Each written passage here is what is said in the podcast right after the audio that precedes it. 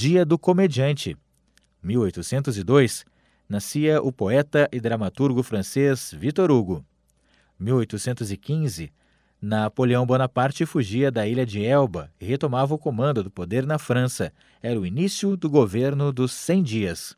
1923, nascia a cantora Isaurinha Garcia, considerada pela crítica como a Edith Piaf brasileira.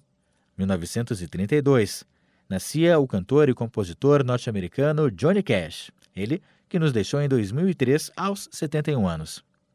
1969, o presidente Arthur da Costa e Silva editava o Ato Institucional número 7, suspendendo as eleições democráticas no Brasil. 2004, um incêndio de grandes proporções atingia o prédio da Eletrobras, no centro do Rio de Janeiro. Os quatro andares ocupados pela estatal foram destruídos pelo fogo. 19 pessoas ficaram feridas. 2010, o ex-vice-prefeito de Porto Alegre e ex-secretário da Saúde, Eliseu Santos, era assassinado aos 63 anos. Ele foi surpreendido por homens armados quando saía de um culto evangélico no bairro Floresta, acompanhado da mulher e da filha. 2019. Morria o músico mineiro Tavito, autor, entre outras canções, de Casa no Campo, com Zé Rodrigues. 2020.